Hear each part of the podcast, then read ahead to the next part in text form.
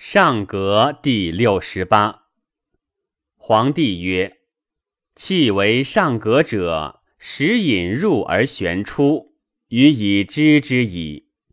虫为下格，下格者，时醉时乃出，余未得其意，愿足闻之。”岐伯曰：“喜怒不适，时饮不节，寒温不时。”则寒之流于肠中，流于肠中则虫寒，虫寒则积聚，守于下脘则肠胃冲郭，胃气不盈，邪气居之。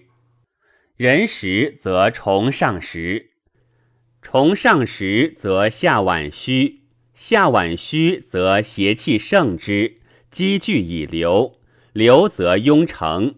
雍成则下脘曰：其雍在脘内者，急而痛身；其雍在外者，则雍外而痛服，雍上皮热。皇帝曰：赐之奈何？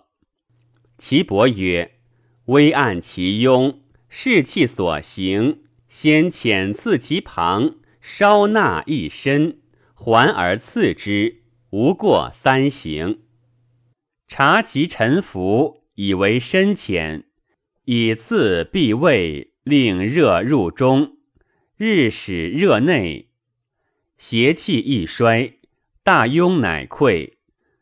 吾以参进，以除其内，恬淡无为，乃能行气。